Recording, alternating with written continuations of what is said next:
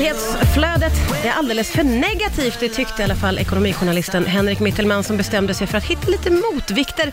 Han tog med sig Malin Lauterbach som är fotograf och åkte jorden runt för att hitta framgångshistorier.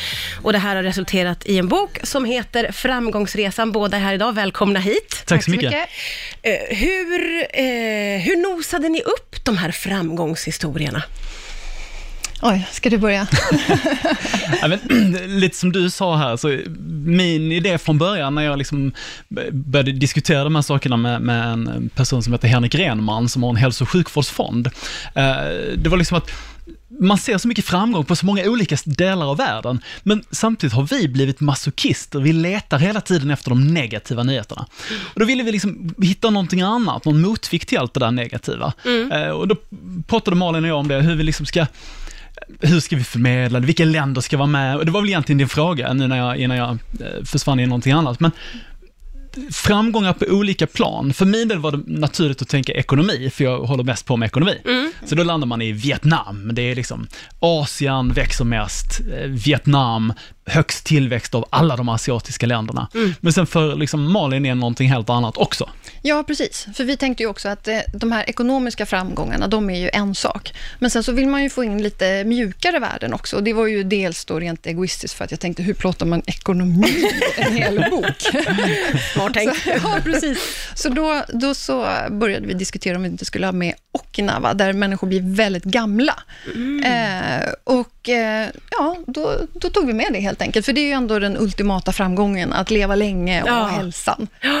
Och hur har ni jobbat tillsammans? För det är ju det är en stor vacker bok med mycket bilder som är väldigt, väldigt härliga måste jag säga. Ja, eh, hur, hur var samarbetet? Mycket bra, skulle jag säga. det säga. Nej, men vi har ju jobbat väldigt eh, tätt och eh, utformat saker och ting tillsammans. Ja. Väldigt mycket. Ja, men då har vi verkligen. Ja, så att bilderna försöker ju berätta vad texten berättar, så att säga. Så vi, vi försöker ju berätta samma sak. Ja, ja, just det. Såklart. Och då var det mycket ja. research inför, föreställer jag mig.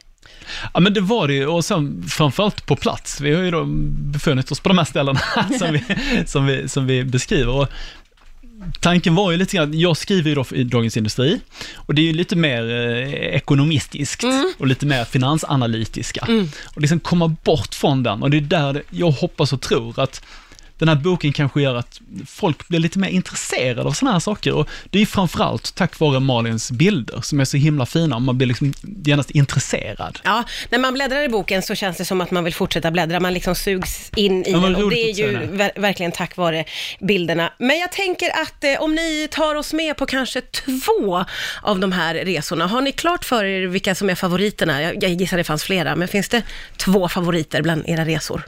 Ja, jag tycker ju Georgien var ju en favorit. Okay. Och, och, Israel. Sen Okinawa är ju också en Ja, det fanns många favoriter. Men, men, vi, om vi tar, ja, men, om jag väljer en så väljer du en och då väljer jag Georgien. Okej. Okay. Ja, och vad väljer du för Ja, men då tar jag nog Vietnam. Okej, okay, men då ska vi få fördjupa oss i de två.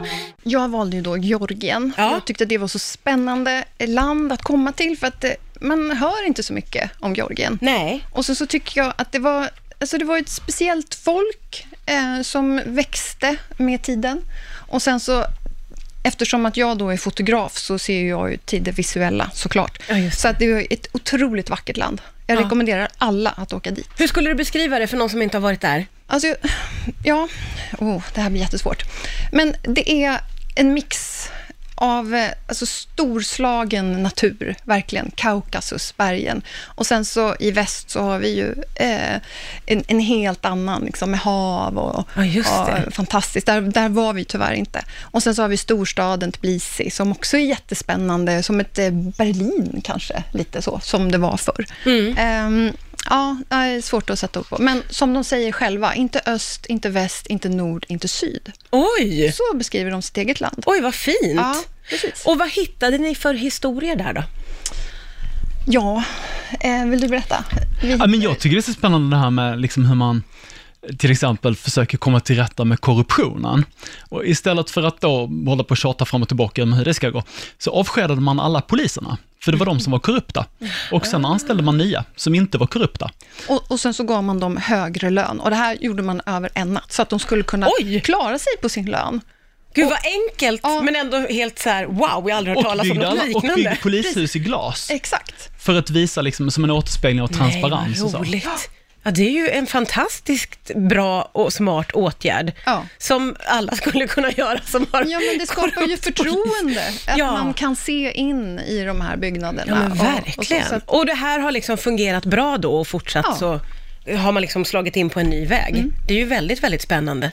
Eh, vi ska också eh, göra en djupdykning i eh, din favoritresa, eh, Henrik, och då var det Vietnam, eller hur? Ja, alltså det var ju svårt att välja. Vi har varit på och försökt beskriva sju underverk, sju olika länder. Ehm, men du tvingade mig att ta en. Så Ja, då ja, tänker det var jag- inte som att jag höll en kniv mot strupen, utan jag bara, jag bara bad dig, du ska få berätta lite mer efter det här. Det är Henrik Mittelman och Malin Lauterbach som har rest runt jorden för att hitta eh, framgångshistorier som en liten motvikt till allt negativt i nyhetsflödet. Och då har jag lite, lite tvingat dem att välja varsin favoritresa, även om det var många favoriter. Ja, och, det var elakt.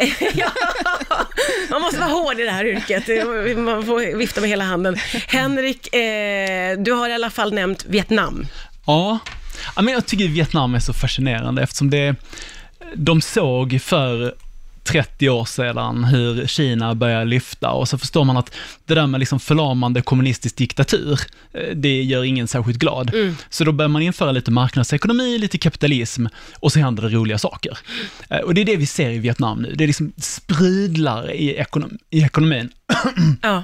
Och eh, med liksom betydande entreprenörskap och det, det är som flit och engagemang och vi har besökt eh, Handelshögskolan i, i Hanoi, i huvudstaden, där vi träffar studenter som är så oerhört entusiastiska. Det är inte som våra studenter här som tror att deras framtid kommer att bli sämre än föräldrarnas, vilket vissa undersökningar visar, utan de är ganska övertygade om att deras framtid är ljus. Ja, okej. Och den optimismen föder ju framgång. Och var kommer den ifrån då? Hur kan de vara inne i det här?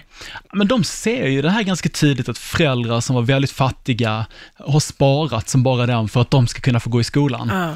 Och nu, nu är de på väg ut i yrkeslivet eh, och ser framför sig liksom en väldigt ljus framtid. Mm. Och den entusiasmen är så smittande. Eh, sen finns det ju annat i Vietnam som man också gillar, alltså maten och Mm. Ja, det. naturen. Oh, jag kan gissa att det Ja. finns mycket i kulturen som Ja. man också fastnar för. Exakt.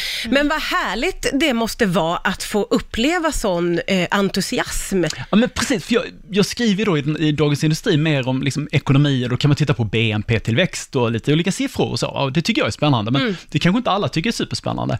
Men här får man se det på riktigt. Alltså, det är ju de här studenterna som kommer att skapa det framtida Vietnam. Och där tror ju vi att vi till och med har träffat huvudrollsinnehavaren i världsekonomin år 2030. Oj, Ja, hon heter Li. jaha, oj, vad- baserar ni det här på? Det var otroligt stora ord. Ja, det får man läsa i boken. att läsa i boken. Ja men gud vad spännande. Eh, och hur ser ni på er framtid? Blir ni sugna på att göra fler liknande resor? Såklart. Absolut. Finns inget konkret sådär att ni Ja, har men? Sällskapsresan gjorde väl, gjordes väl i fyra delar? va? Ja, det finns ju utrymme att Ja, göra några delar det. till. Ni får bara snoka upp sådana framgångshistorier ju helt enkelt. de det, finns. det, det det. De Ja, finns. det finns fler alltså. Ni har inte använt upp allihopa. Nej, nej, nej, nej, nej. Ja, men då får vi hålla ett öga på er. Jag är jätteglad att ni kom hit idag. Eh, Henrik Mittelman och Malin Lauterbach, Tack. Tack eh, som står bakom Framgångsresan. Tusen tack för att ni kom till Rix FM. Tack. Tack.